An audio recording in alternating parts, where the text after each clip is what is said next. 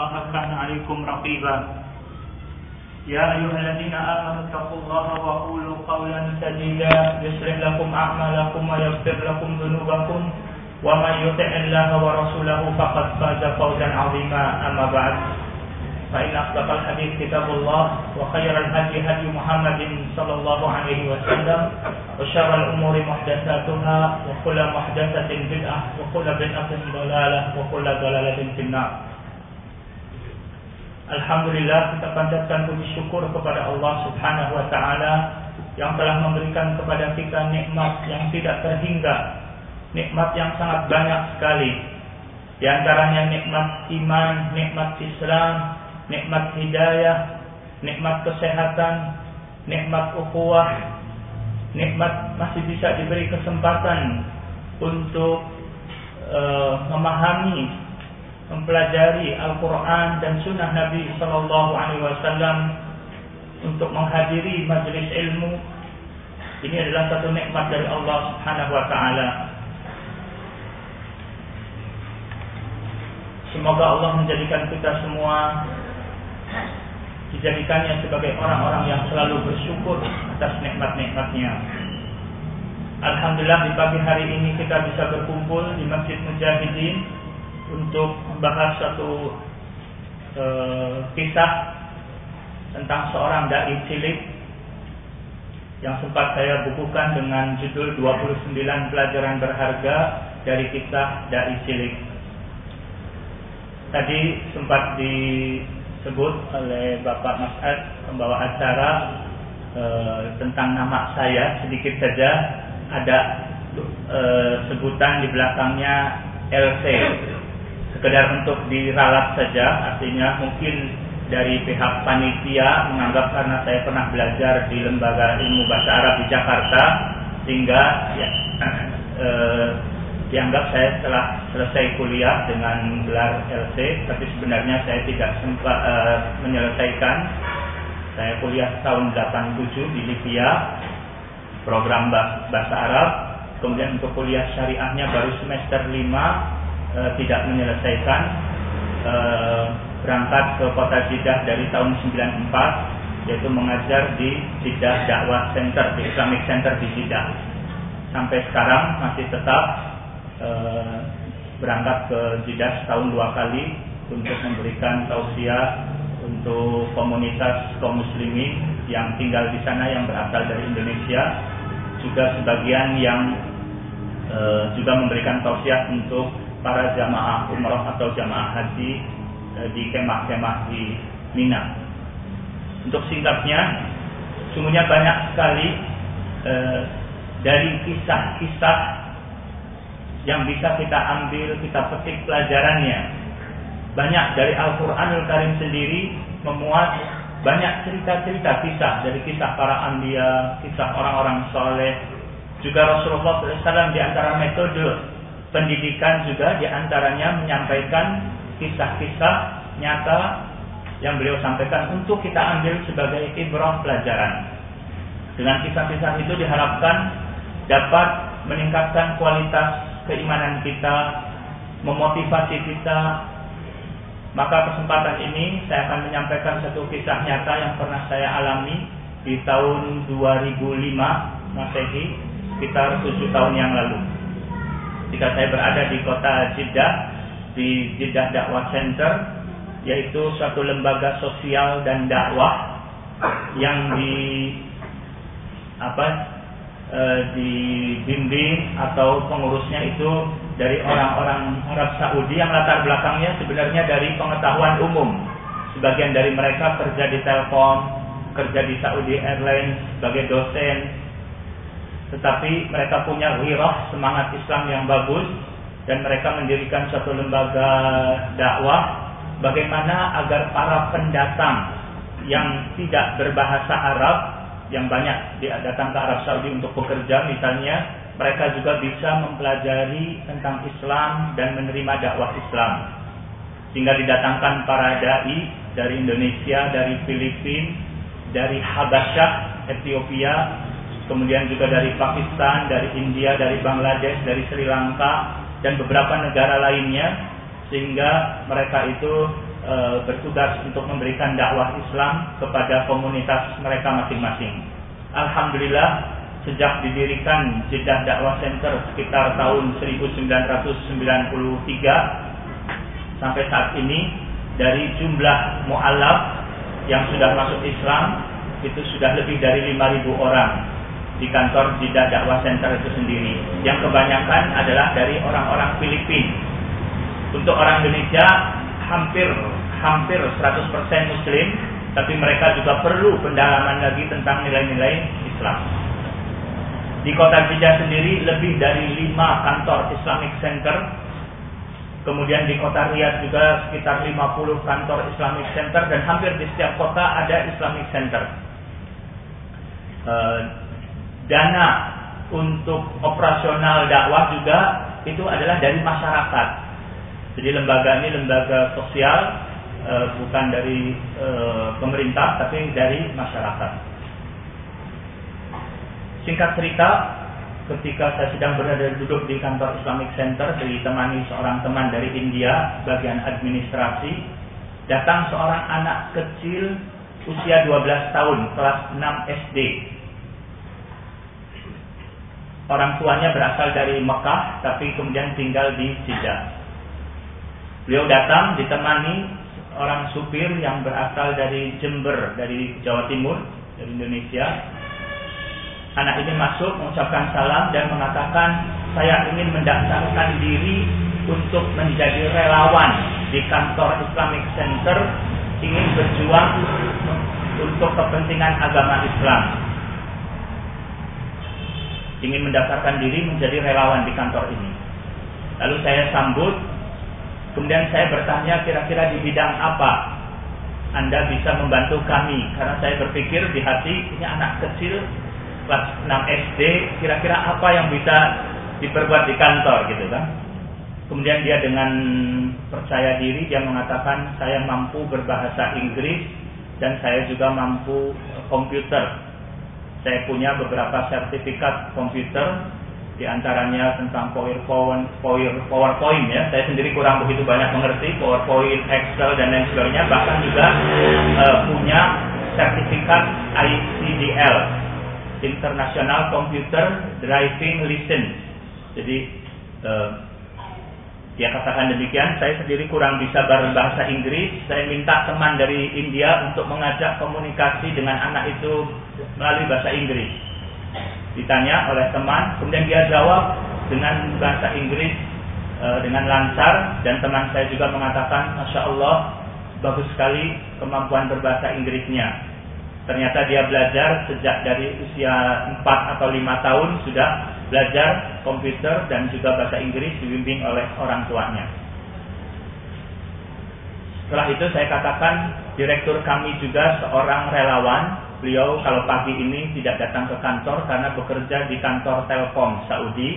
Tapi insya Allah nanti sore kami akan sampaikan kepada beliau. Mudah-mudahan Anda bisa diterima bekerja sebagai relawan di kantor ini.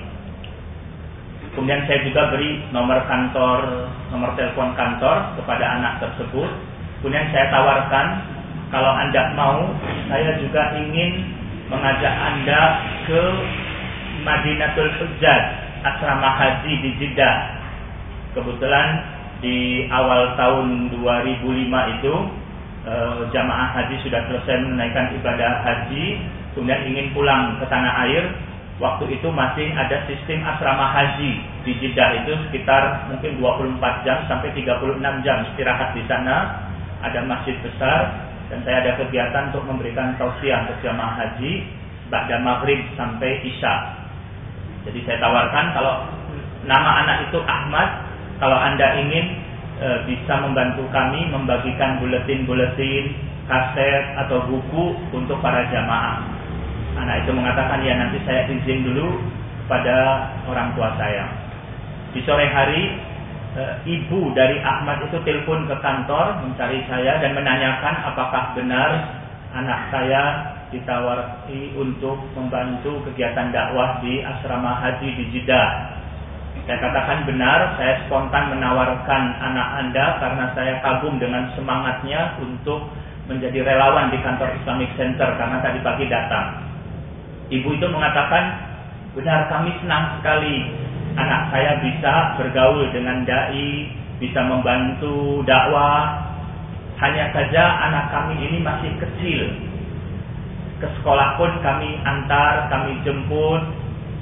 E, anak tersebut tidak terbiasa untuk pergi sendiri di tempat-tempat keramaian. Bagaimana kalau nanti ke asrama haji atau ke bandara, ada kegiatan juga di bandara, e, diantar oleh kami sebagai orang tua.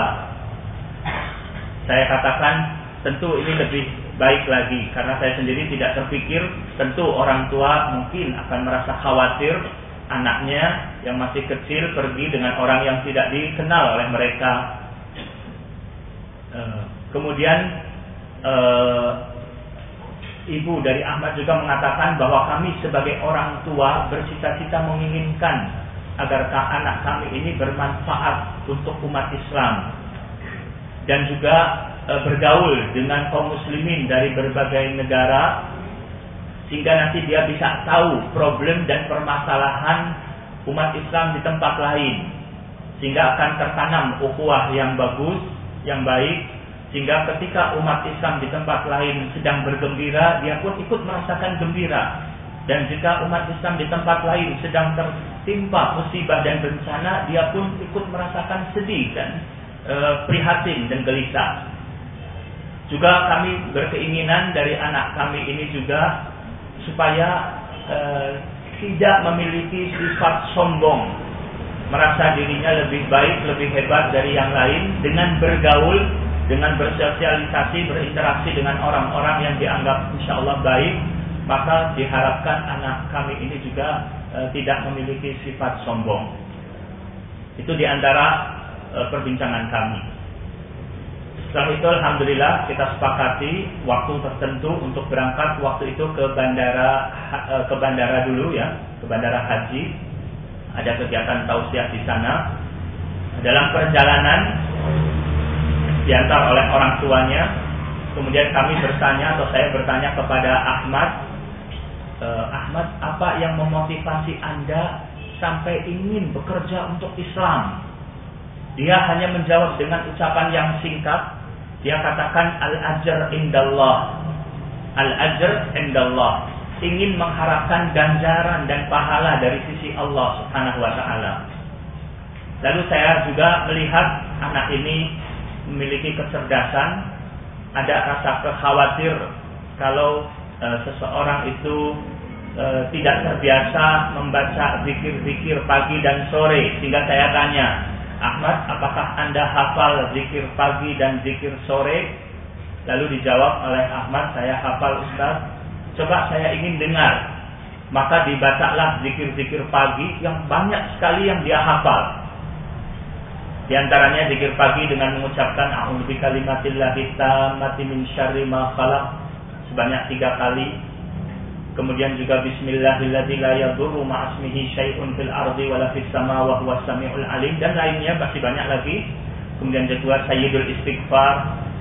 Di antara manfaatnya tentu di antaranya untuk membentengi untuk semoga Allah melindungi kita selalu membentengi dari segala hal-hal yang keburukan-keburukan dari makhluk lainnya baik dari makhluk halus ataupun dari manusia dari kejahatan jin ataupun manusia. Ternyata anak ini banyak hafal. Sudah dibimbing oleh orang tuanya untuk menghafal zikir pagi dan zikir sore dan diharapkan agar selalu rutin mengucapkannya. Dan anak ini juga e, sudah hafal 10 juz Al-Quran. Dan Ahmad punya target, insya Allah dia katakan nanti e, pas 3 SMP saya sudah bisa menghafal 30 juz. Eh, sebelum saya melanjutkan lagi nanti perkenalan saya dengan Ahmad ya. Eh, hal-hal yang menarik yang bisa kita ambil sebagai pelajaran dan renungan. Kita uh, istirahat sejenak dari kisah tapi kita mulai mengambil beberapa pelajaran dari kisah tadi. Yang pertama saya sangat terkesan sekali dengan jawaban al-ajr indallah motivasi untuk bekerja untuk Islam adalah al-ajr indallah. Mengharapkan ganjaran dari Allah. Ini mengajarkan kita akan keikhlasan. Keikhlasan. Di mana ikhlas adalah salah satu syarat dari diterimanya amal ibadah. Syarat yang pertama ikhlas, yang kedua mutaba'atur Rasul sallallahu alaihi wasallam. Rasulullah sallam bersabda innamal a'malu binniyat. Sesungguhnya amal itu tergantung dari niat. Maka kita terus berusaha untuk selalu mengevaluasi diri kita sendiri, mengintrospeksi diri kita dalam hal niat. Niat ibadah. Datang ke majlis taklim niat mengharapkan ridha Allah Subhanahu wa taala. Kita sebagai guru datang untuk mendidik, mengajar di sekolah-sekolah adalah niat untuk mencari keridhaan Allah Subhanahu wa taala. Niat yang pokoknya itu. Niat yang pokok adalah mencari keridhaan Allah Subhanahu wa taala. Sehingga nanti nampak asar pengaruh yang positif dari apa yang diajarkan oleh guru tersebut kepada siswa. Berbeda kalau niat awalnya mengajar itu sebagai profesi semata-mata. Sehingga nanti pengaruhnya akan menjadi lebih kurang. Karena faktor keikhlasan itu penting dan bisa membuahkan pengaruh yang baik sekali bagi diri kita dan bagi orang lain. Banyak sekali keutamaan dari orang-orang yang ikhlas ya. Di antaranya kisah tentang tiga orang yang diceritakan oleh Rasulullah SAW yang masuk gua, kemudian tertutup batu, yang mereka merasa tidak mungkin bisa selamat kecuali hanya Allah Subhanahu wa taala yang bisa menyelamatkan mereka sehingga mereka bisa selamat keluar dari gua tersebut. Akhirnya mereka putuskan masing-masing berdoa kepada Allah SWT dengan menyebutkan amal soleh yang dia lakukan ikhlas karena Allah. Sebagai tawasul mengharapkan supaya Allah bisa menyelamatkan mereka. Yang masing-masing menceritakan dan akhirnya tentang amal solehnya, kemudian berdoa pada Allah. Yang setiap orang berdoa batu bergeser. Orang yang kedua bergeser lagi belum bisa keluar, baru yang ketiga bergeser mereka bisa selamat keluar dari gua. Itu di antara pengaruh dari suatu keikhlasan. Sehingga itu perlu bagi introspeksi bagi kita. Baik tadi guru penuntut ilmu belajar tentang ilmu-ilmu Islam misalnya adalah ikhlas karena Allah Subhanahu wa taala supaya dia bisa mengenal tentang Islam yang benar, membedakan mana yang baik, mana yang buruk, mana yang tauhid, mana yang syirik, mana yang sunnah, mana yang bid'ah, mana yang ketaatan, mana yang maksiat, mana yang hidayah, mana yang dolalah dengan ilmu tersebut untuk mencari ridha Allah Subhanahu wa taala. Juga bagi para pengurus sekolah-sekolah, khususnya sekolah-sekolah Islam, terus mengintrospeksi lagi pengurus-pengurus masjid, dan lain sebagainya masing-masing terus mengintrospeksi apa tujuan dari kita beraktivitas untuk membina, apa, membina para siswa misalnya atau mengadakan aktivitas kegiatan Islam dan lain sebagainya tujuan utamanya ikhlas karena Allah swt. Dengan keikhlasan ini diharapkan nanti ukhuwah akan menjadi kuat. Tapi kalau ada interest-interest yang bukan karena Allah, sifatnya duniawi dan lain sebagainya, ingin punya pengaruh, ingin supaya ditaati, ingin supaya punya popularitas, semata-mata aktivitas karena dunia misalnya, dan lain sebagainya, akan banyak nanti gesekan-gesekan, akan banyak hal-hal yang tidak baik yang akan terjadi dan tidak diberkahi nantinya. Sehingga dengan keikhlasan tersebut, mari masing-masing berkomitmen bagi para pengurus sekolah misalnya, ingin mendidik dengan anak didiknya dengan pendidikan Islam yang benar. Mereka pun harus terus belajar tentang Islam. Mendalami lagi. Tidak boleh merasa cukup dengan keislaman yang sudah kita pahami. Terus kita gali. Masih banyak yang belum kita ketahui dari petunjuk-petunjuk Allah. Kemudian bagaimana caranya kita menyusun satu kurikulum yang baik untuk anak didik kita. Dipilih juga guru-guru yang berkualitas. Kemudian juga guru itu juga di training agar mereka juga punya sifat-sifat yang baik dalam hal mengajarkan kepada siswanya. Karena tidak sedikit siswa yang sekolah tapi mereka tidak betah, tidak senang sekolah karena merasa gurunya kurang e, baik misalnya dalam hal cara bermuamalah dengan muridnya, kasar, kata-katanya menyakiti misalnya. Itu pun harus terus kita perbaiki kualitas-kualitas dari para guru, kualitas dari para pengurus Islam kualitas dari para pengurus masjid, termasuk juga kualitas dari para dai. Ketika seorang berdakwah mengharapkan ridho Allah Subhanahu wa taala. Allah berfirman, "Innama nut'imukum liwajhillah. La nuridu minkum jazaan wala syukura." Kami memberi makan kepada kalian mengharapkan wajah Allah. Ikhlas. Kami tidak mengharapkan balasan atau ucapan terima kasih sedikit pun. Sehingga ketika seseorang berbuat baik kepada siapa pun, tidak dibalas dengan balasan kebaikan, bahkan dibalas dengan keburukan, dia tidak akan kecewa. Karena dia tidak cari ridho manusia. Dia cari ridho Allah subhanahu wa ta'ala. Itu uh, perlu terus sebagai satu renungan ya. Dan kita kaji lagi ayat-ayat ataupun hadis-hadis berkenaan dengan masalah keikhlasan. Pelajaran yang lainnya yang bisa kita petik dari kisah Ahmad tadi, bagaimana dia punya semangat untuk berkhidmat untuk kepentingan Islam dengan menjadi relawan di kantor Islamic Center. Masing-masing manusia ini tidak ada orang yang lemah dan kita tidak boleh merasa diri kita lemah. Apa yang bisa kita perbuat untuk Islam? Tidak. Yang ada manusia itu belum tahu tentang potensi dirinya. Kelebihan kekuatan yang Allah berikan kepada dia, dia belum tahu. Ini yang perlu kita terus perbaiki agar kita mencari tahu. Kemudian juga kita mengembangkan potensi diri kita, potensi anak-anak kita, potensi siswa-siswa kita agar mereka bisa berbuat maksimal untuk kemaslahatan umat. Dan kemudian kita berpikir apa yang kita bisa berikan untuk umat ini. Jangan apa yang bisa saya dapatkan dari kegiatan-kegiatan keislaman, tapi apa yang saya bisa berikan. Rasulullah SAW bersabda, "Khairun nas anfa'uhum linnas."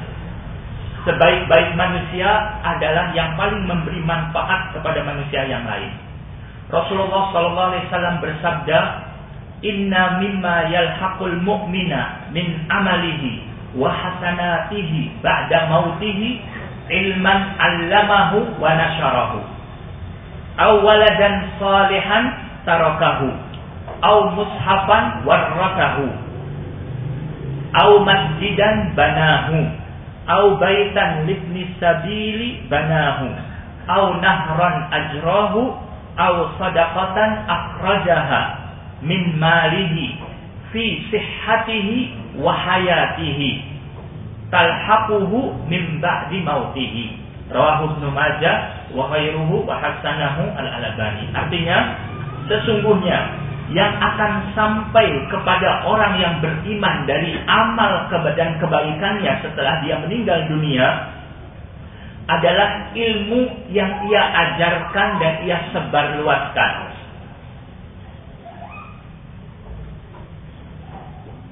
atau anak soleh yang ia tinggalkan. Atau mushaf yang ia wariskan. Atau masjid yang ia bangun. Atau rumah yang ia bangun untuk ibnu sabil orang-orang yang dalam perjalanan. Atau sungai air yang ia alirkan.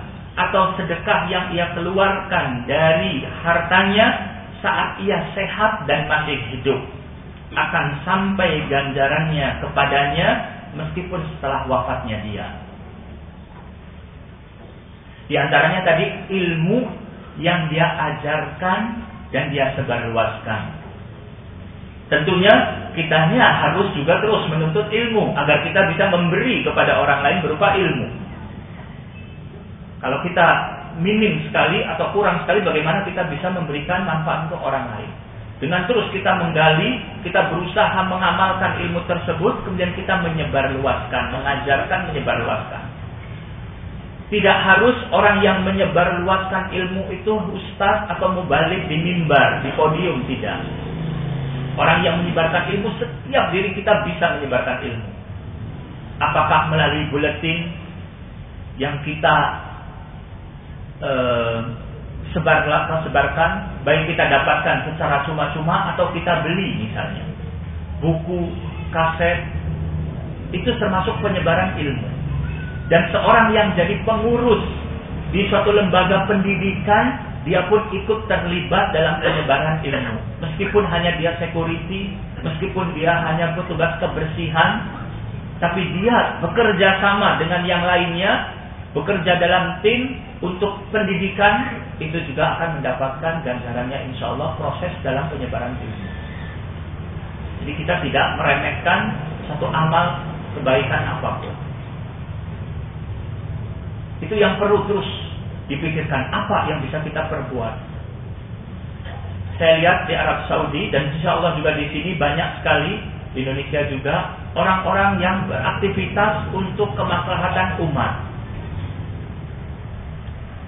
Sebagai contoh saja di Arab Saudi ada lembaga khusus lembaga hanya untuk menerima barang-barang perabotan yang bekas atau second jadi orang-orang yang sudah punya apa pun, kursi, karpet, tempat tidur, lemari, sudah tidak dipakai lagi, telepon ke kantor tersebut. Bahwa saya ingin sedekah perabotan. Kemudian datang mobil yang mengangkut perabotan tersebut. Setelah itu, nanti dari orang-orang miskin, keluarga miskin yang butuh akan perabotan daftar ke lembaga tadi. Saya perlu lemari, saya perlu kursi, saya perlu meja, saya perlu kipas angin, saya perlu AC. Nah, nanti yang rusak diperbaiki, setelah itu diberikan secara cuma-cuma. Nanti prioritasnya biasanya yang minta itu perlu ada rekomendasi dari imam masjid tempat tinggal dia. Apakah dia rajin sholat lima waktu di masjid atau tidak? Diprioritaskan. Kalau ada rekomendasi dari imam masjid, itu akan diprioritaskan untuk diberi. Itu khusus lembaganya menangani masalah itu saja. Ada lagi lembaga lagi khusus menangani untuk memudahkan para pemuda dan pemudi supaya bisa segera nikah. Rasulullah SAW bersabda, Ya maksyar syabab man istata'a minkumul ba'ah falyatazawwaj. Barang siapa yang mampu di antara kalian, maka segeralah bernikah menikah. Karena nikah itu menundukkan pandangan mata dan bisa menjaga kehormatan diri. Sehingga ada lembaga khusus di sana khusus membantu para pemuda. Khususnya di Arab Saudi, mahar itu tinggi, mahal. Gaya hidup juga besar. Sehingga masih banyak para pemuda yang sudah cukup umur untuk nikah tapi belum mampu untuk nikah. Sehingga dipermudah. Mereka membuat lembaga khusus sehingga para donatur pun menginfakkan hartanya kepada lembaga tersebut dan disalurkan dengan amanat kepada uh, yang berhak. Sehingga para pemuda tadi di antara syaratnya adalah tadi aktif di masjid, sholat lima waktunya, kegiatan-kegiatan Islam itu prioritas yang untuk mendapatkan bantuan tadi.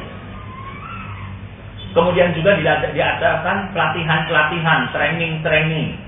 Karena angka perceraian di sana juga tinggi, sehingga di training bagaimana untuk membina rumah tangga yang harmonis misalnya. Di selain diberi uang, mereka juga diberi kesempatan untuk pinjam uang dari lembaga tersebut diberi pinjaman yang nanti dibayar setiap bulan dicicil. Ini juga perlu dipikirkan. Termasuk juga kita memikirkan bagaimana saudara-saudara kita yang ekonominya lemah, yang mereka itu tidak bisa terlepas dari pinjaman, terpaksa meminjam, akhirnya mereka meminjam kepada para rentenir dengan riba. Di sekeliling kita, mereka pinjam 100 ribu, 200 ribu yang kemudian nanti dibayarnya lebih. Apakah tidak terpikir oleh kita untuk bagaimana bisa meminjamkan kepada masyarakat tanpa riba, dicicil bayarnya dan lain sebagainya akan membantu mereka terselamatkan dari dosa besar yang Allah menyatakan perang kepada orang yang berbuat riba. Kemudian juga kita bisa membimbing mereka juga. Di sebagian beberapa kota dilaksanakan hal tersebut termasuk masjid yang melakukannya infak-infak dari masjid Jumat itu terkumpul mereka di antaranya melakukan kegiatan-kegiatan yang bermanfaat seperti tadi dengan kesepakatan para pengurus akhirnya dilakukan seperti tadi dan alhamdulillah para pedagang-pedagang asongan, pedagang kaki lima mereka akhirnya bisa pinjam uang dari lembaga tadi dan dibayar dengan dicicil dan ada pertemuan-pertemuan rutin pengajiannya sehingga mereka sudah dimudahkan urusan ekonomi, mereka juga mendapatkan ilmu yang bermanfaat. Di samping dibimbing, karena sebagian masyarakat kita kalau pinjamnya dengan riba, bayarnya lancar. Tapi kalau tidak dengan riba, ah ini sih baik lembaganya, lembaga Islam, dakwah nggak bayar juga tidak apa-apa.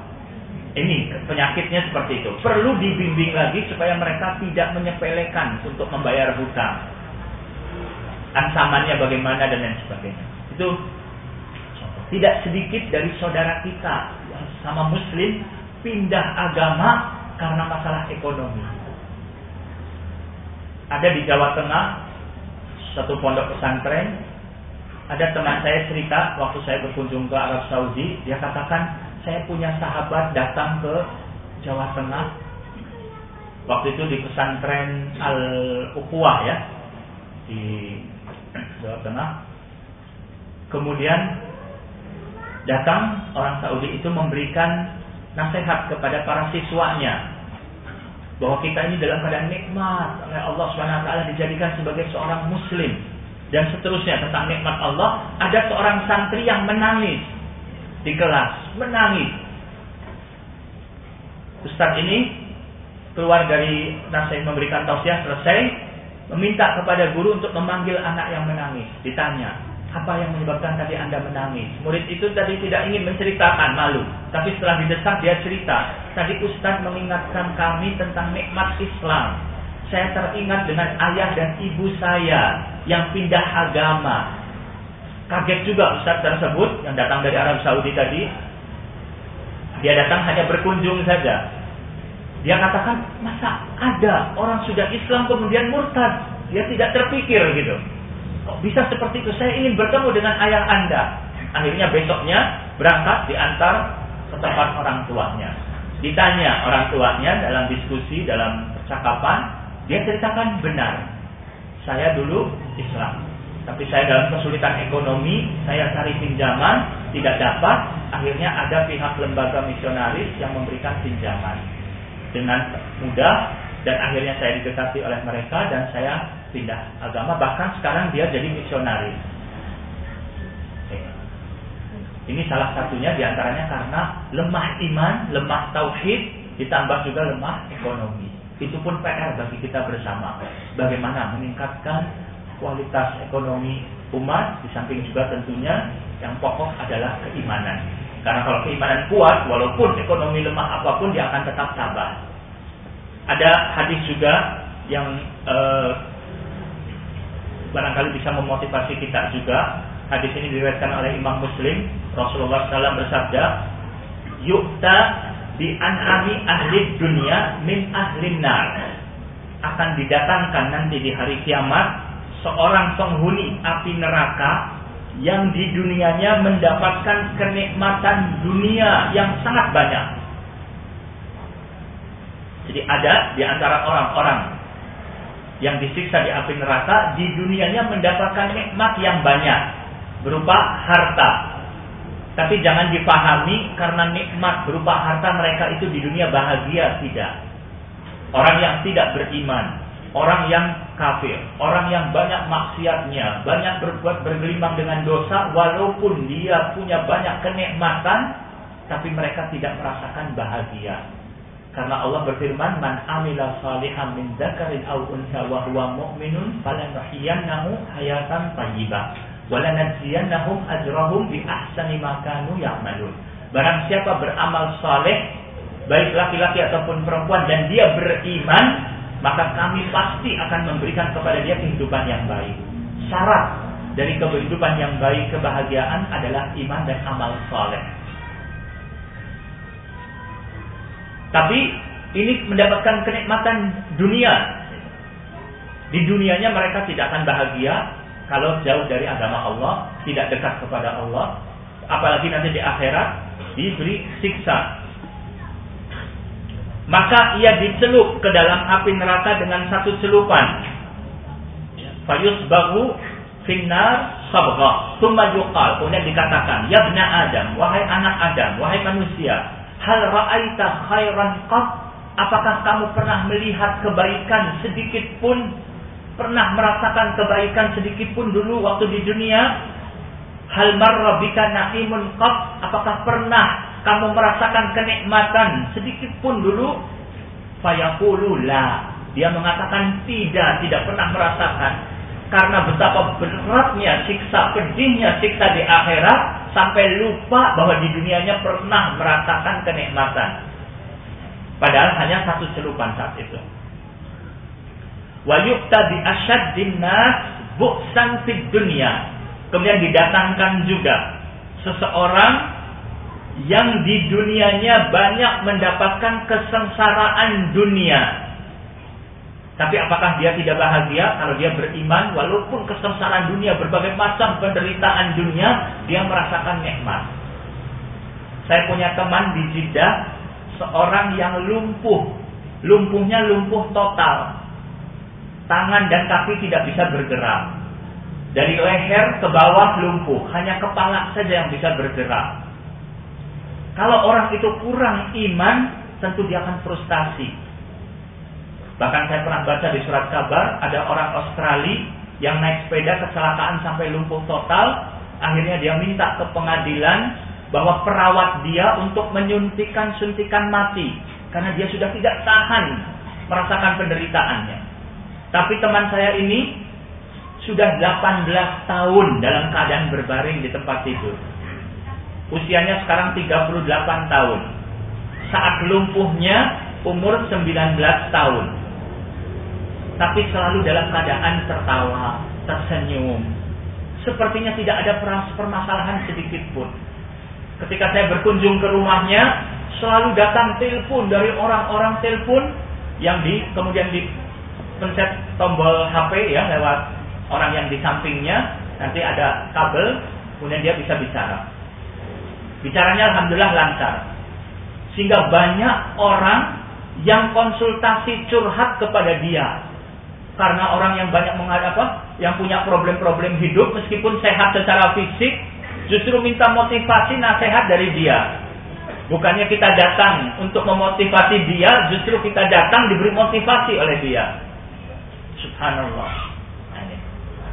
Jadi di dunia mendapatkan penderitaan yang berat, tapi dia tidak merasa menderita. Bahkan dia mengatakan saya dengan lumpuh ini justru merasakan kebahagiaan yang luar biasa, yang tidak pernah saya rasakan waktu saya sakit. Silakan kalau di antara antum ada yang datang umroh atau haji ingin berkunjung ke rumahnya, saya beri nomor HP-nya bisa melihat secara langsung. Dan saya juga sempat menulis buku tentang biografi uh, ustadz tersebut yang sekarang jadi ustadz, Ustadz Abdullah dan Nekmah ya, uh, menulis tentang ceritanya dari mulai kecilnya sampai uh, saat sekarang ini, bagaimana riwayat hidupnya dan pelajaran-pelajaran yang bisa dipetik dari kisah beliau. Ya, kemudian didatangkan di dunia orang yang paling banyak merasakan penderitaan di dunia min ahlil jannah dari penduduk surga, dari penduduk jannah bahu sabghatan fil jannah. Dicelup sekali celupan di surga. Setelah itu dikatakan kepada dia, "Ya bena Adam, hal ra'aita bu'san qat?" Apakah Anda pernah melihat penderitaan sedikit pun pernah merasakan penderitaan? Apakah pernah kamu merasakan kesengsaraan, kesulitan hidup waktu dulu di dunia? Kemudian dia jawab, "Qala la." Wallahi ya Rabb, ma marra bi bu'sun Demi Allah, saya tidak pernah merasakan penderitaan sedikit pun. Karena merasakan surga baru sebentar saja, dia sudah lupa akan penderitaan-penderitaan di dunia, tidak pernah merasakannya.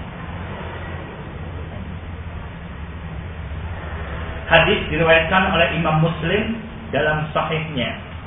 Nomor 2807. Ini sering kita ini kurang sabar kurang sabar menghadapi problem dan ujian musibah di dunia.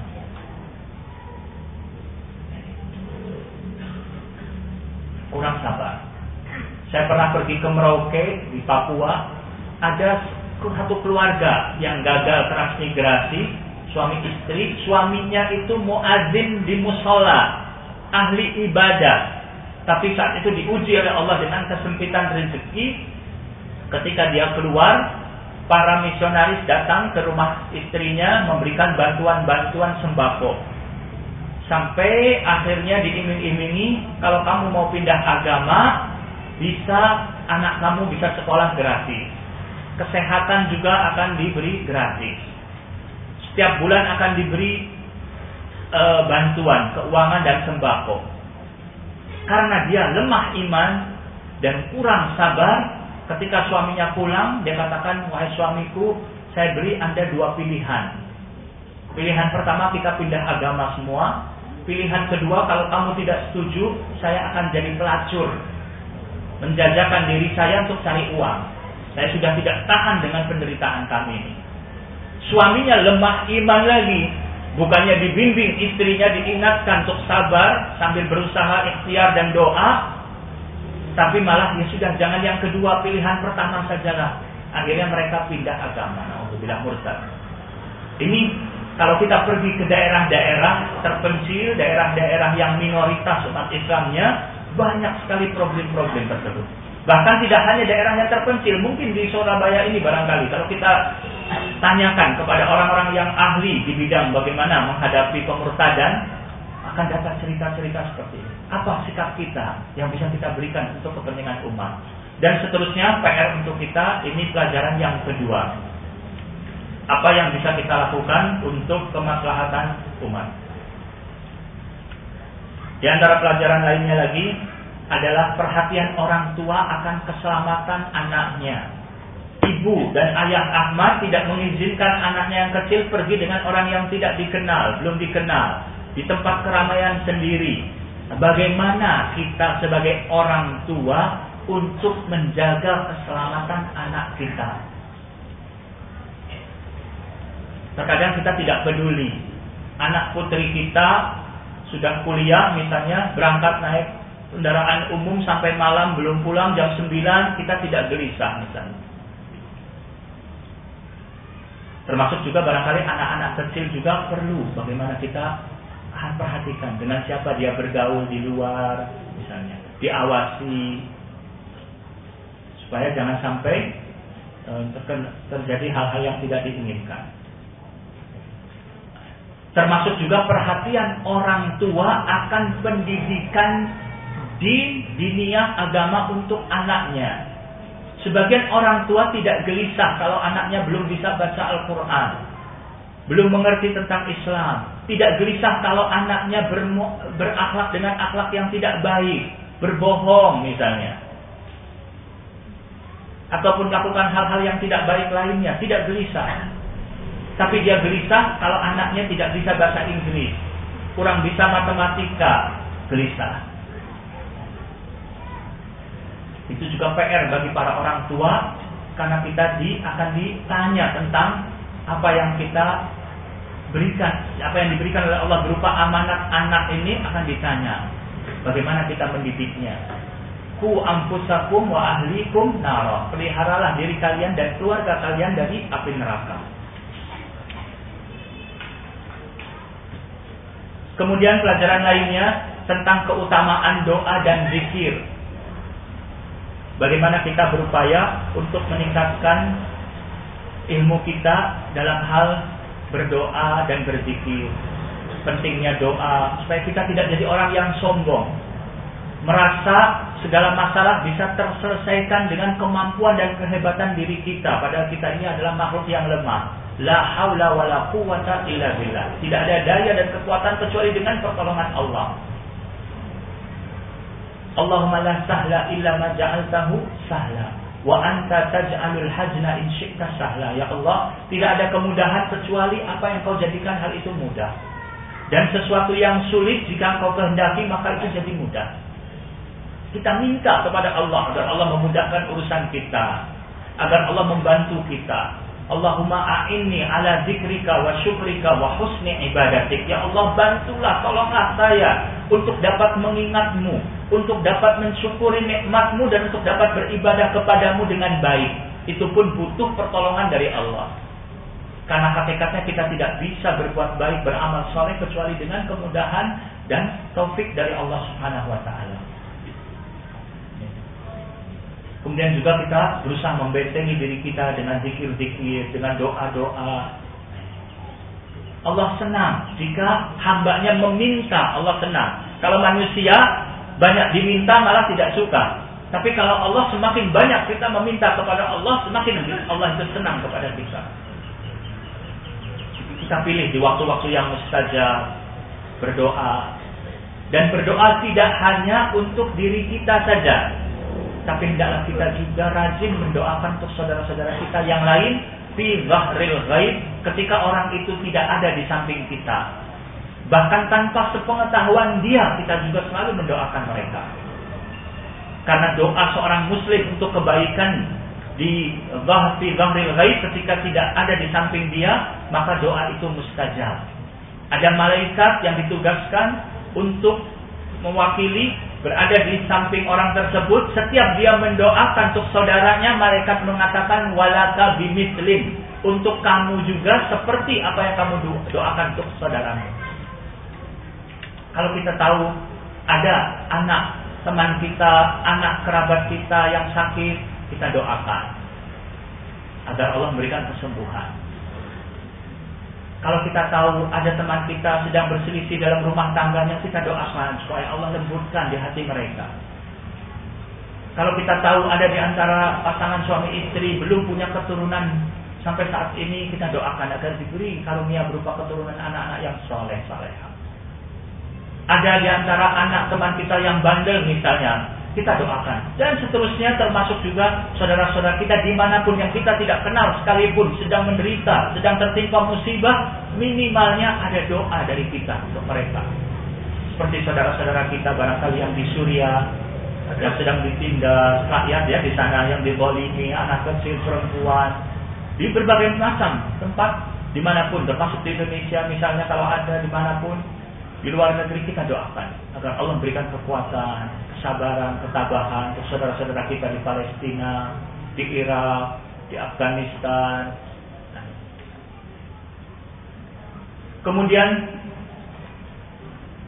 pelajaran yang lainnya juga hendaklah kita tidak boleh meremehkan orang lain. Tidak boleh meremehkan orang lain. Contoh pihak Islamic Center di Jeddah menerima anak kecil usia 12 tahun untuk jadi relawan di kantor Islamic Center. Bisa saja kalau seseorang itu berpikirnya meremehkan apalah anak kecil, kita repot nanti. Tidak usah terima, ya. tidak. Diberikan kesempatan untuk berbuat. Rasulullah SAW tidak pernah meremehkan orang lain siapa pun, termasuk anak kecil. Ketika beliau berjumpa dengan anak kecil, beliau memulai salam untuk mereka. Walaupun di yang baik artinya anak kecil yang harusnya lebih memulai salam kepada orang yang lebih tua kan. Tapi orang tua jangan berpikiran ah dia tidak memulai, saya juga tidak usah salam, tidak. Sambil kita melatih, mengajarkan mereka supaya terbiasa mengucapkan salam. Nabi SAW melihat ada anak kecil sedang murung, sedang sedih karena burung kesayangannya mati. Di, diperhatikan oleh Rasulullah SAW. Padahal beliau itu orang yang sangat sibuk sekali kan urusan umat. Tapi tetap memperhatikan, dihibur. Bagaimana Rasulullah SAW mendidik Ibnu Abbas, Ibnu Umar yang waktu itu masih anak-anak Ali bin Abi Thalib radhiyallahu anhu diberi perhatian, tidak meremehkan. Sifat meremehkan orang lain ini termasuk nantinya dikhawatirkan termasuk bagian dari sifat sombong. Sedangkan sombong ini termasuk penyakit hati yang berbahaya. Rasulullah SAW bersabda, "La yadkhulul jannata man kana fi qalbihi mithqala dzarrah min kibir." Tidak akan masuk jannah surga barang siapa yang di hati seorang itu masih ada sifat sombong. Al-kibru batarul haq wa ghamdun Sombong itu menolak kebenaran dan meremehkan manusia, merendahkan manusia.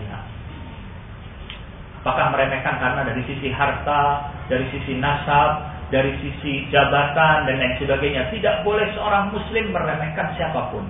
Siapa pun tidak boleh diremehkan. Tidak boleh merasa diri kita lebih baik dari orang lain.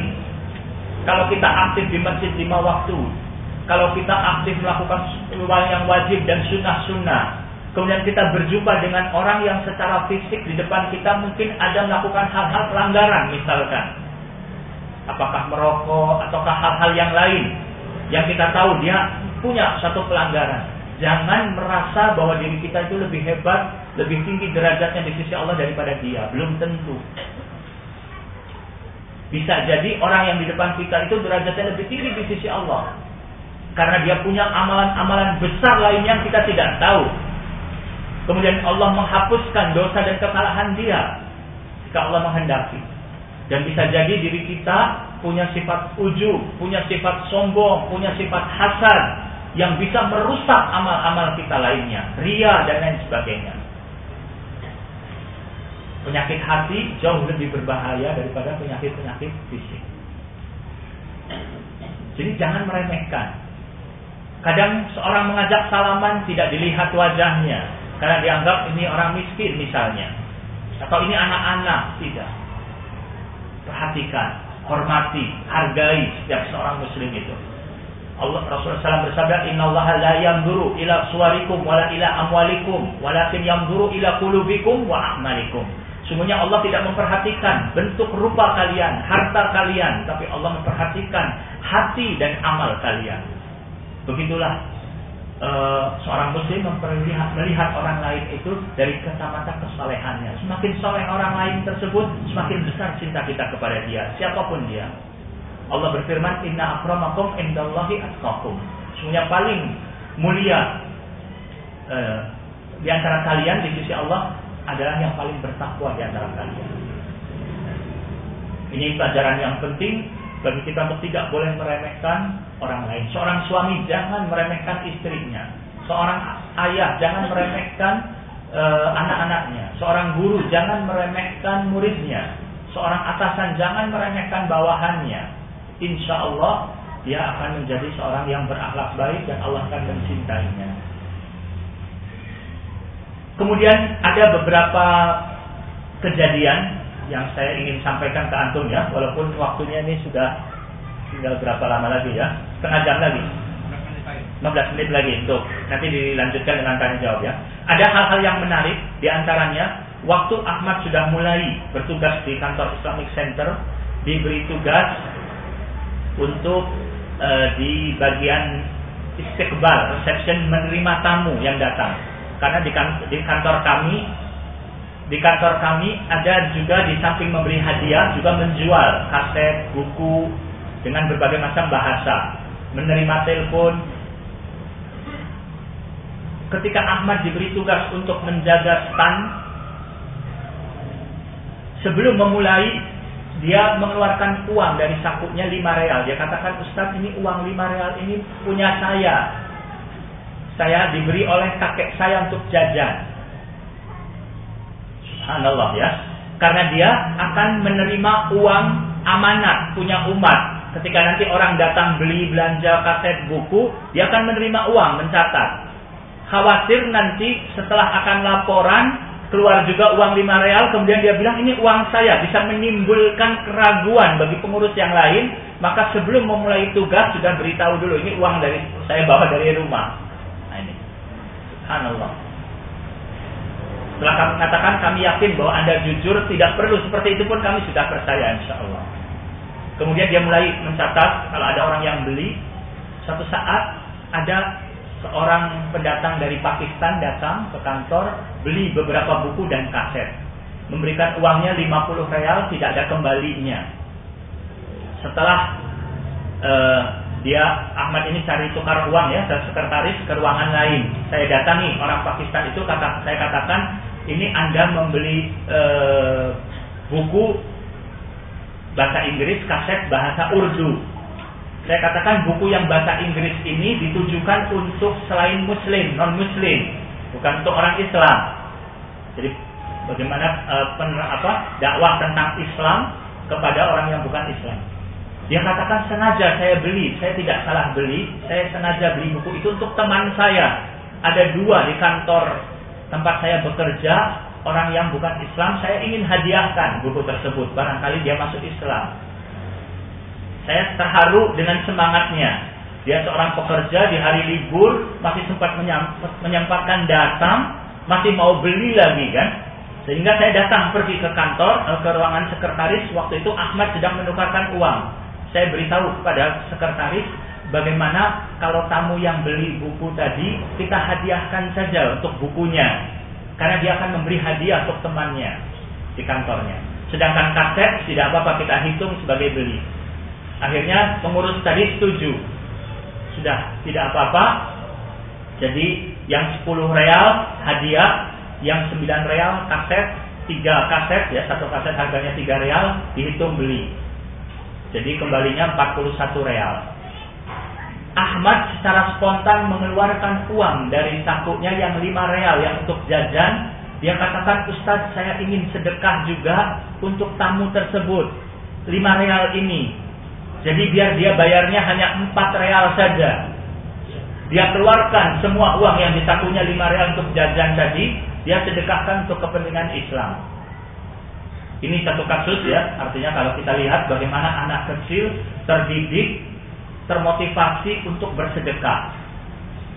Bahkan apa yang dimiliki semua di kantongnya pun dia keluarkan.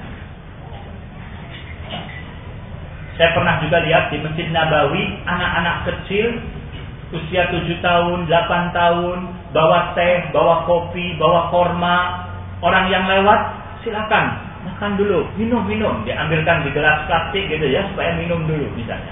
Dengan semangatnya sedekah. Tentu ini karena dibimbing, dimotivasi oleh orang tuanya.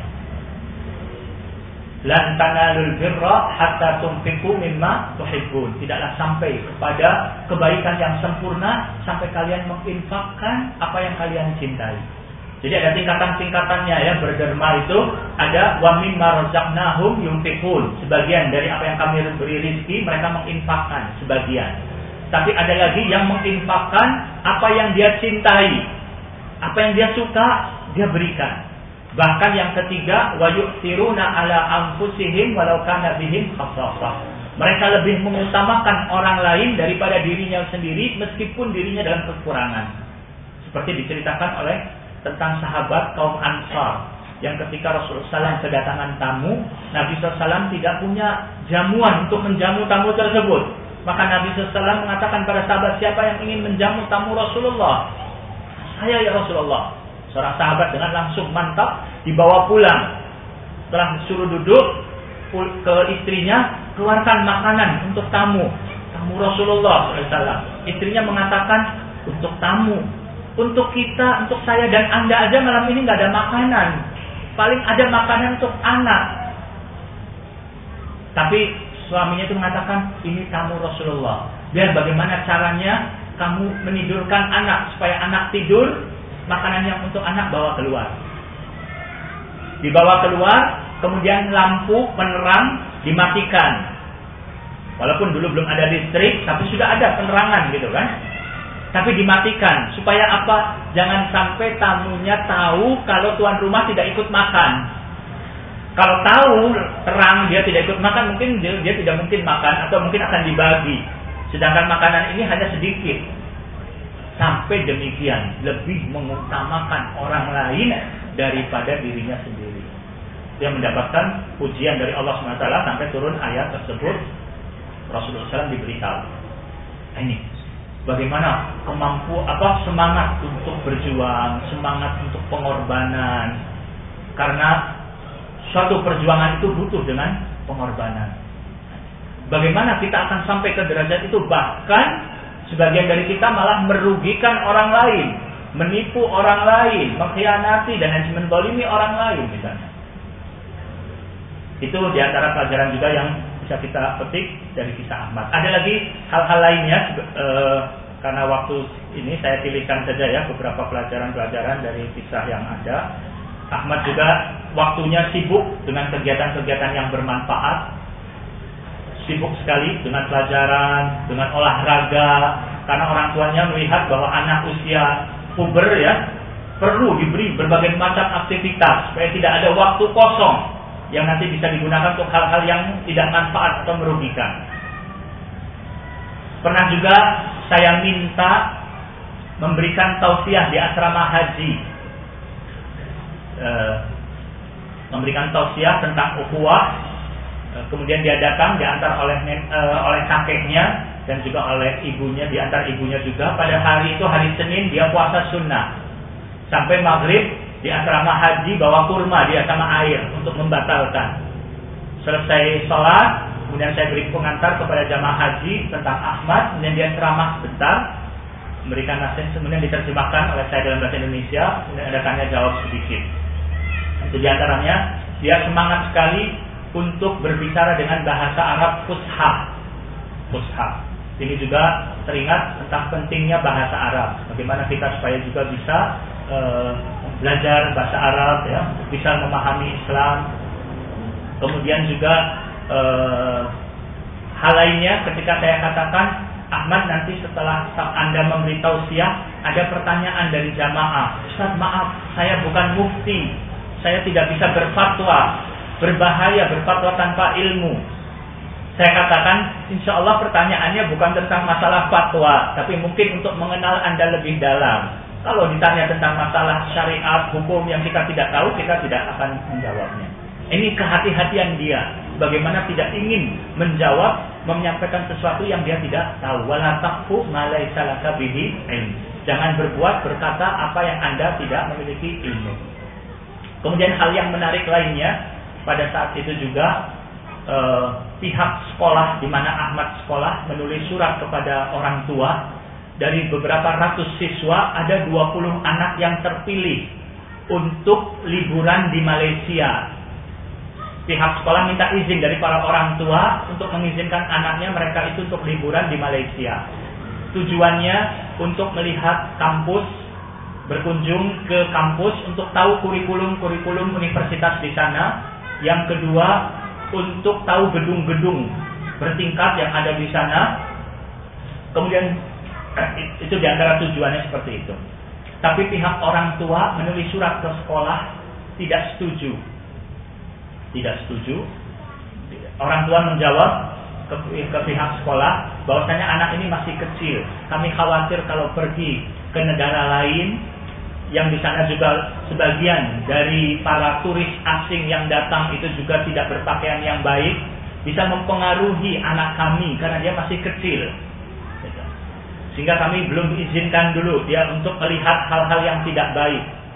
Di rumahnya juga tidak ada TV Ahmad itu tetapi dia ada artinya tidak melihat channel-channel program TV yang ada karena manfaatnya sangat sedikit bahkan mudaratnya lebih banyak tapi juga diberikan film-film uh, dokumenter film-film ilmiah. Dari mulai dari video-video ataupun VCD-VCD sehingga dia terus mempelajari hal-hal yang banyak bermanfaat. Kemudian uh, pihak sekolah tidak setuju, uh, pihak orang tua tidak setuju. Alasannya juga karena untuk mengetahui kurikulum universitas untuk anak usia SD juga belum terlalu penting. Bisa didapat lewat internet atau lewat pameran-pameran universitas yang diadakan di kota Jeddah. Kemudian juga untuk melihat gedung-gedung pencakar langit, kami tidak ingin anak kami dibiasakan untuk kagum kepada hal-hal yang sifatnya lahiriah, karena para sahabat radhiyallahu anhum dididik oleh Nabi Shallallahu alaihi wasallam untuk lebih memperhatikan masalah hati dan amal soleh. Bukan jangan sampai tertipu dengan hal-hal yang sifatnya lahiriah. Tapi kalau anak kami oleh pihak sekolah ingin dikirim ke Aceh untuk membantu korban tsunami pada saat itu kan akhir 2004 kan tsunami ini di awal 2005 sehingga orang tua itu mengatakan kalau pihak sekolah ingin mengirim anak kami ke Aceh untuk jadi relawan membantu korban bencana di sana, kami dengan senang hati akan melepas anak kami untuk berangkat ke sana. Itu juga subhanallah semangat dan melihat prioritas mana yang lebih penting dari yang penting. Terakhir sebelum saya pulang ke Indonesia, saya di sana dua bulan lamanya. Ahmad mengajak saya makan siang, makan siang di rumah makan Waktu itu orang ayahnya pergi ke Riyadh sehingga tidak sempat mengundang makan di rumahnya. Saya Ahmad mengundang saya makan siang di rumah makan bersama supir yang dari Jember itu. Kebiasaan di sana, sebagian dari masyarakat di sana kalau sudah makan itu minumnya minum minuman bersoda. Minum minuman bersoda. Sehingga saya tanya kepada Ahmad itu mau minum apa? Pepsi Cola, Coca-Cola, kemudian juga Mirinda, Fanta, saya bilang, minum apa? Dia menjawab air putih saja. Lalu supirnya mengatakan, Ustaz, anak ini dari kecil tidak biasa minum minuman bersoda.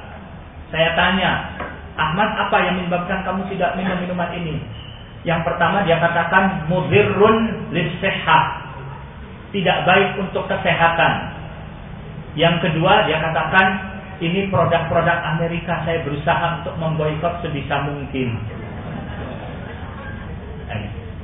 Tapi pokok yang pertama tadi mudirrun lisehah ini. Kadang kita orang dewasa saja tidak perhatian dengan tubuh kita ini yang merupakan nikmat sekaligus amanat dari Allah Subhanahu wa taala.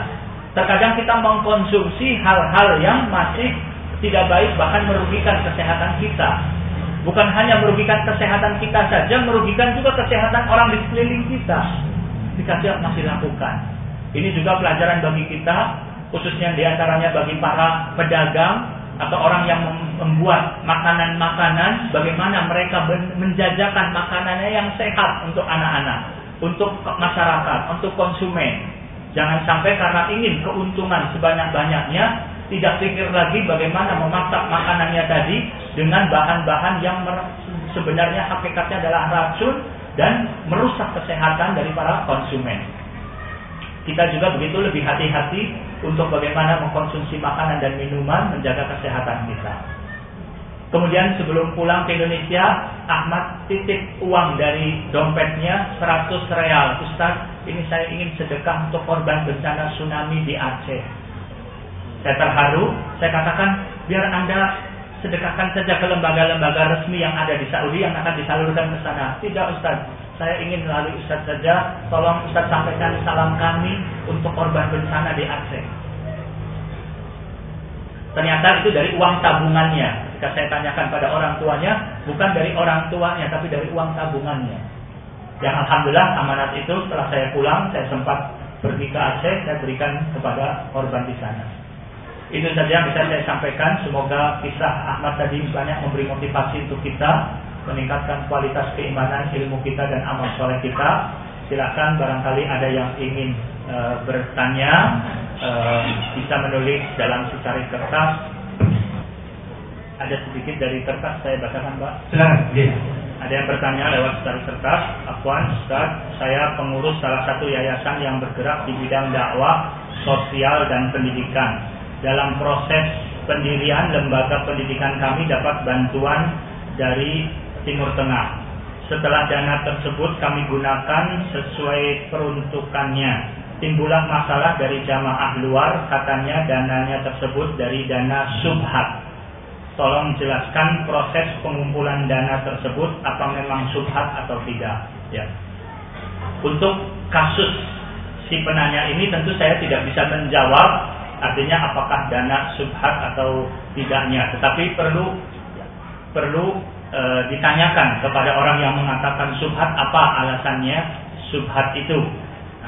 Nah, tapi di sini saya tidak menjawab dari apa yang ditanyakan, tapi saya ingin menjawab dari sisi e, bagaimana supaya kita tetap bisa berusaha melanggengkan kegiatan-kegiatan sosial dakwah pendidikan yang kita kelola misalnya ya yang pertama kita berusaha sebisa mungkin untuk mandiri, sebisa mungkin ya, untuk mandiri tidak tergantung dari bantuan dari luar. Baik luar negeri ataupun dalam negeri misalnya. Kalau sebisa mungkin idealnya seperti itu. Tapi sebelum kita mampu ke arah sana, tentu e, boleh artinya soal suatu lembaga untuk bisa menerima bantuan itu diperbolehkan. Hanya juga kita perlu lihat apakah orang yang membantu kita ini benar-benar ikhlas tanpa interest? Atau ada kepentingan-kepentingan? Sehingga itu pun jangan sampai kita karena butuhnya dana akhirnya kita menerima bantuan tapi kita terikat dengan hal-hal yang ternyata akhirnya di luar nurani kita.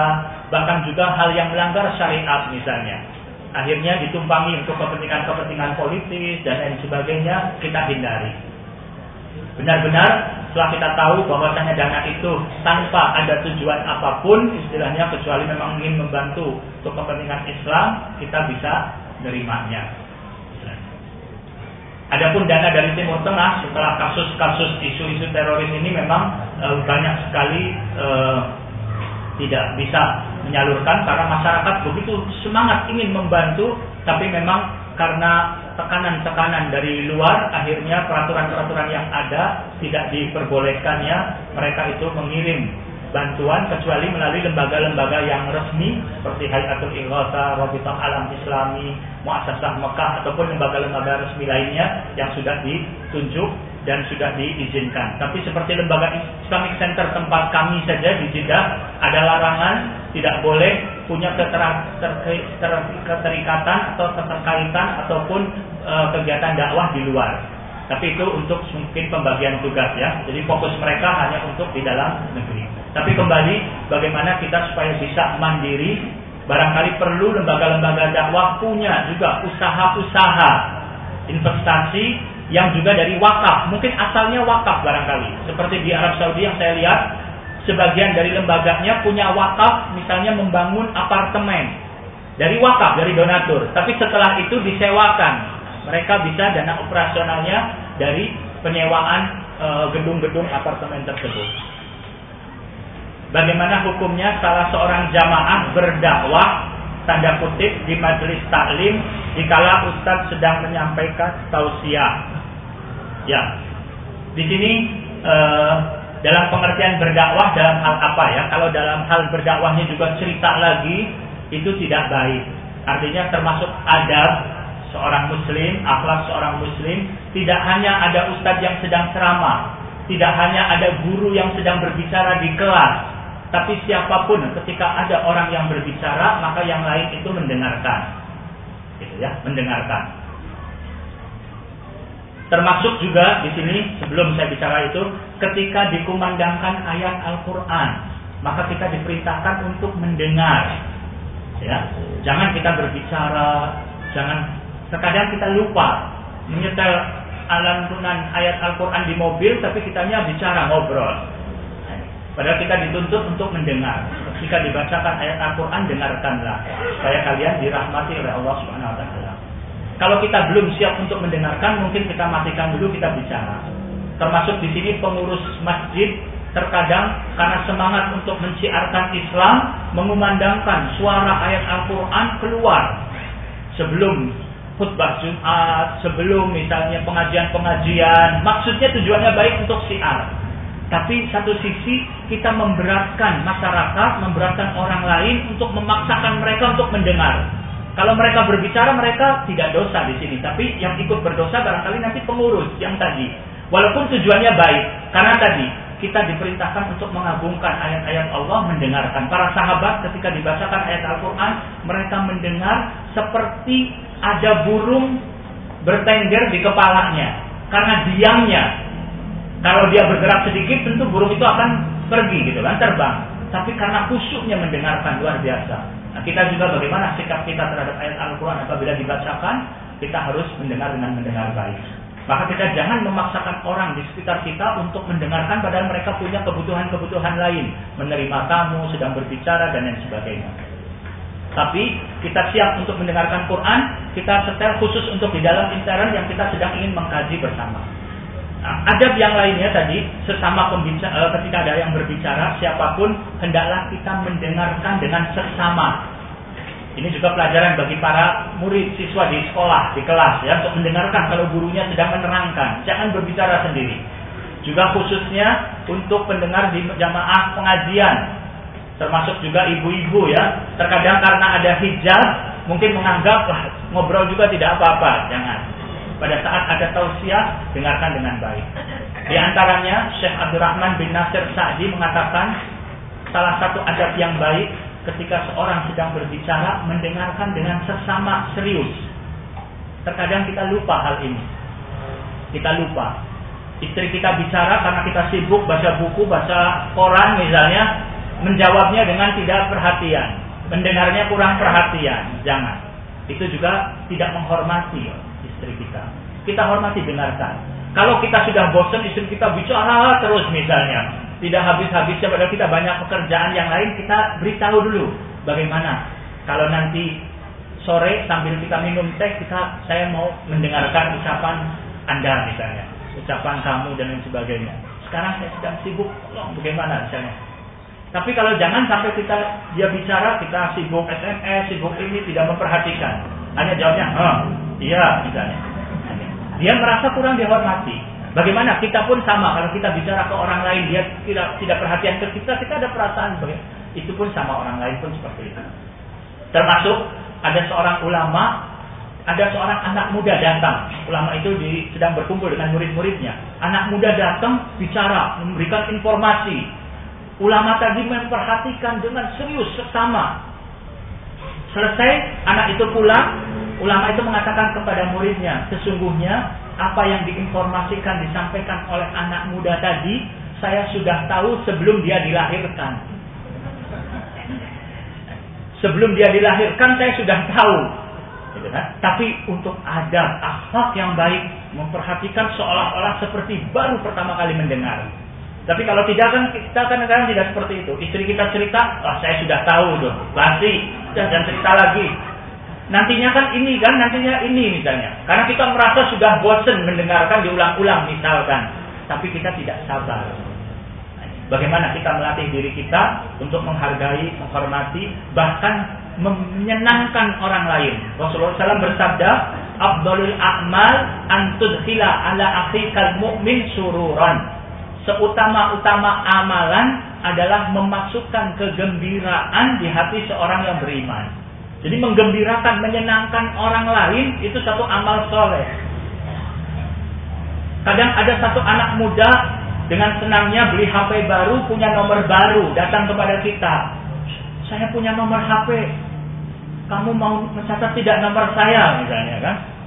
Orang itu kadang nggak ada bahasa batinnya, dia katakan tidak, saya tidak perlu. Bagaimana perasaannya kan? Mungkin dia benar tidak perlu, tapi tidak ada salahnya. Dia katakan, oh iya berapa nomornya misalnya. Kalaupun setelah itu nanti dihapus lagi misalkan tanpa pengetahuan dia tidak apa-apa. Tapi jangan secara langsung tidak perlu saya nomor Anda. Gimana gitu kan? Itu contoh beberapa hal yang dalam kejadian sehari-hari yang kelihatannya sepele tapi kita kurang menjaga perasaan orang lain, bahkan kurang bisa menyenangkan orang lain. Semoga dengan kita berusaha menggembirakan orang lain, insya Allah Allah akan selalu menggembirakan kita dan membuat hati kita selalu senang. Salah satunya ada juga saya waktu berkunjung ke Profesor Dr. Abdul Hamid Suhaibani di Riyadh. Dia menceritakan satu kisah, dia katakan ada seorang ulama, saya baca di buku kata beliau. Seorang ulama datang berkunjung ke Indonesia. Dalam bukunya diceritakan. Waktu itu ulama tadi di hotel hatinya sedang gundah gulana, sedang kesal, sedang tidak mood gitu ya. Artinya keadaannya sudah kurang enak gitu. Batinnya mungkin ada problem ada masalah. Kemudian dia keluar dari hotel dia pergi ke taman. Ternyata di taman dia lihat ada penjual coklat. Beberapa anak kecil sedang membeli dan makan coklat. Ada anak kecil lain sedang merengek kepada ibunya. Dia tidak bisa bahasa Indonesia tapi dia berpikir pasti anak ini merengek mau minta beli coklat. Jadi dia datang ke penjual coklat tadi dia beli coklat, dia berikan ke anak yang merengek tadi. Subhanallah senang sekali anak tadi dan ibu tadi juga senang karena mungkin tadi tidak membelikan karena tidak punya uang. Subhanallah dia katakan setelah saya berbuat tadi memberi coklat untuk anak kecil, saya pulang lapang dada saya, saya merasakan kegembiraan dan kesenangan. Subhanallah. Ada kepuasan ketika orang berbuat baik dan Allah juga berikan kemudahan, kelapangan bagi dia. Ada pertanyaan juga tolong pengalaman yang paling berkesan selama Ustadz dakwah di Jeddah. Pengalaman Ustadz selama ber, ber, apa? Ya. Sebenarnya banyak sekali pengalaman-pengalaman yang berkesan ya. Tapi nanti akan di akhir ceramah barangkali saya akan sampaikan satu pengalaman juga yang berkesan insya Allah. Saya mempunyai kakak 14 dan saya eh, saya anak yang ke-15. Keponakan saya juga banyak sekali, namun ekonomi kami lemah. Sehingga keponakan saya dimasukkan ke sekolah-sekolah umum yang kebanyakan jauh dari norma agama. Mohon nasihatnya. dan saya diharapkan bisa sekolah ke Madinah atau bekerja ke sana. Yang saya doakan semoga antum bisa belajar sekolah di Madinah atau bekerja di sana insya Allah. Adapun e, nasihat untuk para orang tua dan kita sendiri, memang kita berupaya untuk selektif sebenarnya untuk menyekolahkan di sekolah anak yang terbaik untuk anak kita gitu kan. Itu e, di antaranya, tapi tentu sesuai dengan kemampuan dari kita. Kita tidak bisa salahkan juga ketika dia tidak mampu menyekolahkan sekolah-sekolah Islam yang mahal misalnya biayanya. Itu juga PR bagi kita bagaimana kita bisa menyediakan sekolah-sekolah Islam yang berkualitas tapi juga dengan yang tidak mahal. Kita tidak menyalahkan atau apa barangkali perlu barangkali masing-masing ya. Tapi yang jelas kita juga tidak bisa membiarkan ketika orang yang karena ekonomi lemah tidak bisa sekolah di sekolah yang baik. Maka itu pun PR bagaimana jika kita bisa punya sekolah yang baik dengan jumlah yang besar, muridnya mungkin bisa lebih memudahkan anak-anak yang kurang mampu untuk bisa gratis dan lain sebagainya atau dengan bayar yang murah sambil dididik dengan kualitas yang baik. Di samping itu juga pendidikan penting di rumah. Orang tua hendaklah berusaha jadi teladan di rumah. Itu penting. Jadi jangan kita hanya menyerahkan sepenuhnya sekolah, tidak. Pendidikan di rumah. Sesungguhnya tanggung jawab pendidikan anak itu orang tuanya yang nanti ditanya di akhirat lebih utama orang tuanya gitu kan. Sehingga dia juga berusaha di rumah juga menciptakan suasana yang harmonis dengan anak. Ciptakan suasana yang baik antara orang tua dengan anak, keterbukaan. Sehingga anak itu akan cerita semuanya, apa yang dia alami, apa yang dia lihat, problem yang ada, dia ceritakan kepada orang tuanya. Orang tuanya seperti sahabat yang dicintainya. Tapi kita tidak. Kebanyakan anak kita cerita masalah problemnya kepada orang lain. Kalau kepada orang yang baik. Kalau kepada orang yang tidak baik bagaimana? Karena kita kadang di rumahnya tidak menciptakan suasana yang aman, nyaman untuk anak. Selalu yang ada anak dimarah saja. Kesalahan-kesalahannya. Tidak ada tercipta suasana yang harmonis.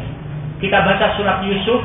Bagaimana Nabi Yusuf bermimpi cerita ke ayahnya ya cerita ke ayahnya karena mimpi melihat matahari bulan dan sebelas eh, bintang sujud gitu kan diceritakan ini menunjukkan hubungan yang sangat harmonis sekali dengan orang tua kemudian orang tuanya juga mengatakan jangan ceritakan mimpimu kepada saudara-saudaramu ya jangan kamu e, ceritakan mimpimu kepada saudara-saudaramu nanti mereka akan membahayakan kamu akan membinasakan kamu, akan membuat makar untuk kamu.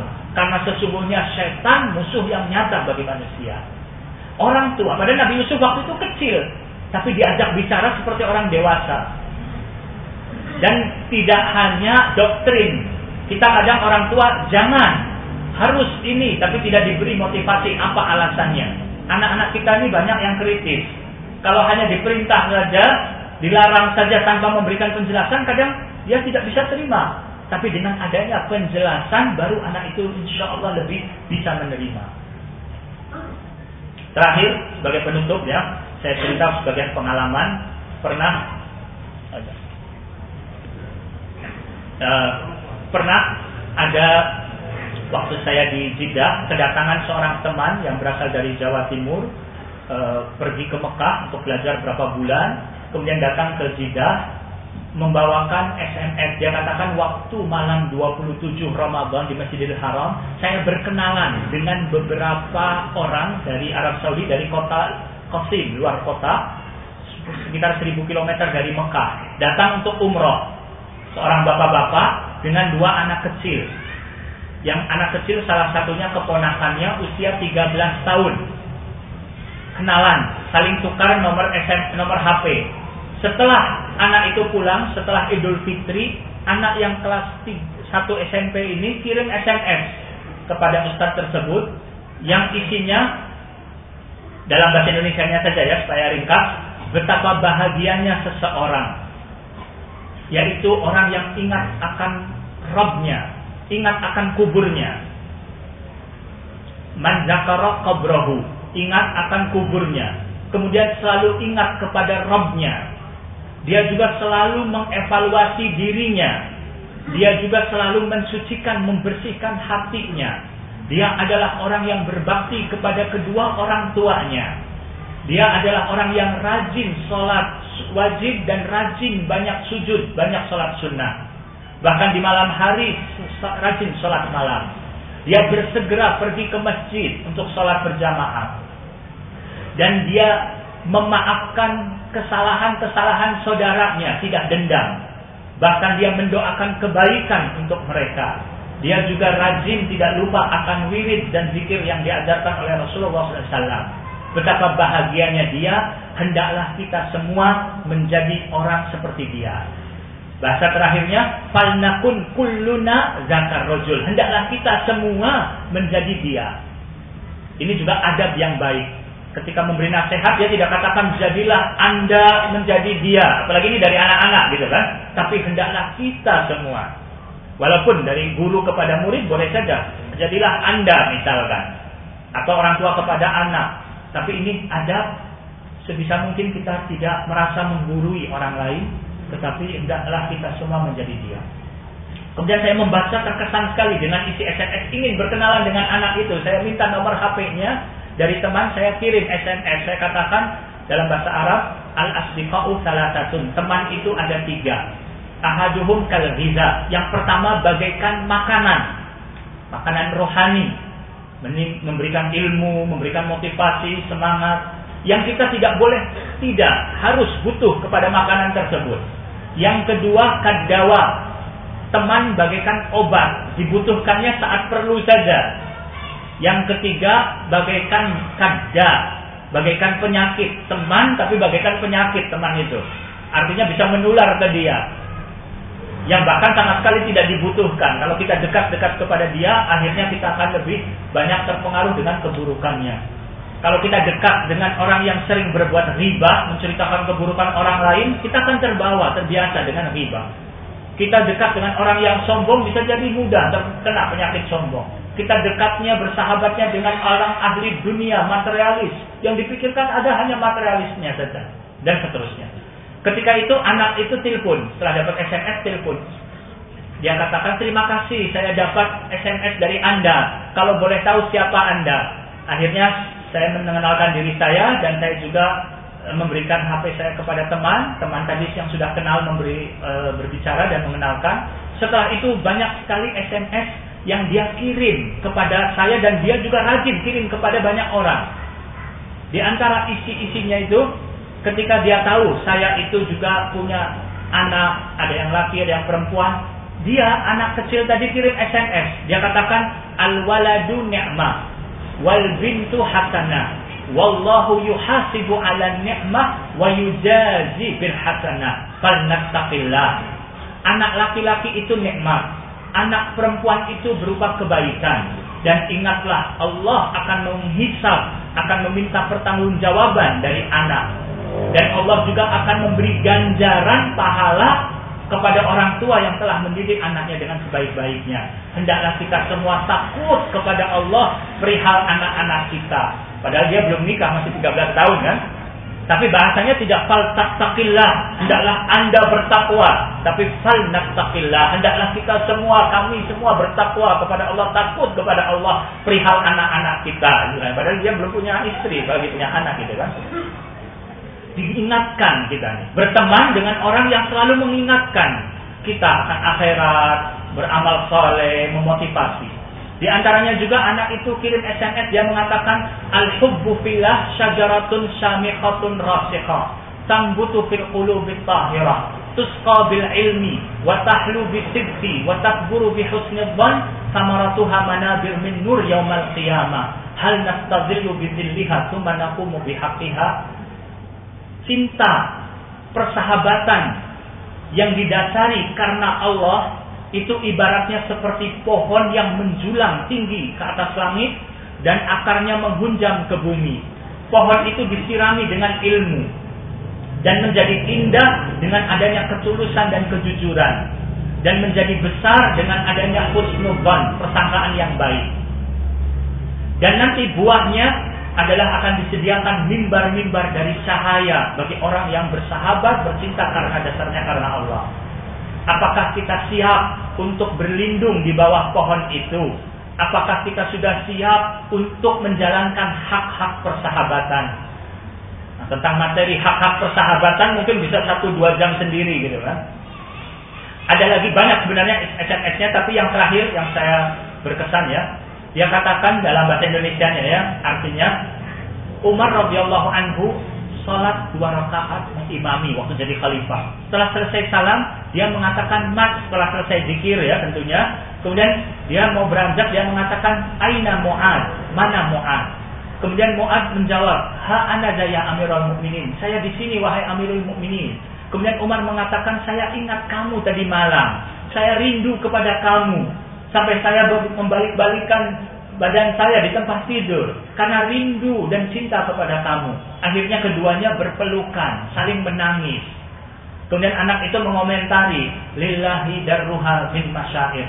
Sungguh indah, betapa lembutnya perasaan mereka itu. Kemudian setelah itu dia mengatakan, Wakam astaquli ru'yatik syauqa Umar li Mu'ad. Sungguh saya rindu berjumpa dengan Anda seperti rindunya Umar kepada Mu'ad. Anak tadi bernama Abdullah, saya berna, belum pernah berjumpa muka dengannya. Jadi dia mengucapkan kata-kata yang lembut tadi. Saya sampaikan kepada teman-teman di Islamic Center isi SMS Abdullah, semua teman saya minta supaya di forward isi SMS tadi. Karena ingin dikirimkan lagi, menyebarluaskan kebaikan. Dan orang yang memulainya tadi itu juga akan mendapatkan ganjaran. Ketika diikuti kebaikan, ketika kira-kira SMS kebaikan, kemudian orang lagi ada mirim lagi dan seterusnya akan mendapatkan ganjaran kebaikan. Sebelum saya lanjutkan cerita ada yang berkesan lagi, saya punya teman di Jeddah berangkat ke rumah sakit di malam hari jam 12 malam bawa istrinya sakit. Sambil menunggu istrinya dirawat, dia kirim SMS kepada temannya. Dia katakan bagaimana pendapat kamu jika sekarang malakul maut, malaikat maut datang ingin menjemputmu. Dalam keadaan apa kamu sekarang ini? Temannya SMS lagi, forward lagi ke orang lain lagi, ke temannya dia. Yang teman saya ini tidak kenal dengan orang yang ketiga tidak kenal. Kirim malam-malam jam 1. Teman yang ketiga ini ternyata dia sedang mau mengetuk rumah seorang perempuan sudah berjanji untuk berbuat zina waliyadzubillah sudah dikuasai oleh nafsu setan datang berdering bunyi SMS masuk. Dia baca. Langsung gemetar. Kemudian dia berpaling dengan langkah seribu meninggalkan dan bertaubat berterima kasih kepada teman yang sudah kirim SMS tadi. Orang yang pertama kirim tadi insya Allah dapat ganjaran menjadi penyebab orang ketiga tadi bertobat pada Allah. Ya. Termasuk di kisah dari cilik juga ada kisah Marwan, anak kecil usia tujuh tahun, dia itu tunarungu, tunawicara, tapi jadi penyebab ayahnya bertobat kepada Allah Subhanahu wa taala. Saya lanjutkan kisah Abdullah tadi karena terlalu panjang. Abdullah uh, mengirim SMS tadi, teman-teman saya forward saya kirimkan. Kemudian setelah itu saya punya tetangga usianya 50 tahun lebih, uh, saya ceritakan kisah anak Abdullah ini. Dia senang. Suatu hari dia telepon, dia katakan, saya butuh SMS dari anak kecil tentang kisah Umar bin Khattab radhiyallahu anhu. Tolong dikirim sekarang juga penting. Ya, saya kirim. Saya masih ada waktu itu ya. Kalau sekarang sudah terhapus, maaf. Tidak bisa saya forwardkan. Saya kirim saat itu. Karena masih baru kejadiannya. Uh, setelah itu Berapa hari kemudian saya berjumpa dengan Abu Soleh di masjid. Dia keluar dari masjid di hari Jumat setelah sholat asar. Dia katakan, kamu ingat tidak berapa hari yang lalu saya minta di SMS kan tentang siksa apa Umar yang kamu dapatkan dari anak kecil. Iya betul. Begini ceritanya, saya punya sahabat sejak kecil saya bersahabat dengan dia. Sekarang usia saya lebih dari 50 tahun. Kemudian ada perselisihan di antara saya dengan dia, putus hubungan. Dia marah, dia memutus hubungan. Saya menyesal, ingin berdamai dan ingin memperbaiki. Saya telepon berkali-kali ke HP-nya tidak pernah diangkat. Saya SMS berkali-kali, dia juga tidak pernah jawab. Saya ingat SMS dari anak kecil itu. Makanya setelah saya dapat, saya kirim ke teman saya SMS tersebut.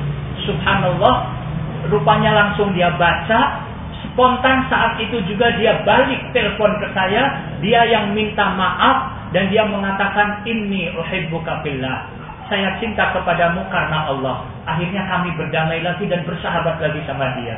Subhanallah, betapa besar ganjaran anak kecil itu, walaupun dari jauh dan tidak kenal dengan Abu Saleh, bisa menjadi penyebab orang lain berdamai. Allah berfirman, La khaira fi kathirin min najwahum illa man amara bi sadaqatin aw ma'rufin aw islahin bainan nas. Tidak ada kebaikan dalam perbincangan kebanyakan manusia kecuali yang mengajak manusia berbuat bersedekah, berbuat ma'ruf dan mengadakan perdamaian di kalangan manusia. Semoga Allah melembutkan hati kita semuanya, mengumpulkan kita di atas kebenaran dan petunjuk dan mengumpulkan kita semua di jannahnya. Wassallallahu ala nabiyina Muhammad wa ala alihi wasahbihi wasallam wa akhiru da'wana alhamdulillahirabbil alamin. Assalamualaikum warahmatullahi wabarakatuh. Saya mohon jamaah jangan pulang dulu mendengarkan penutup dari pembawa acara.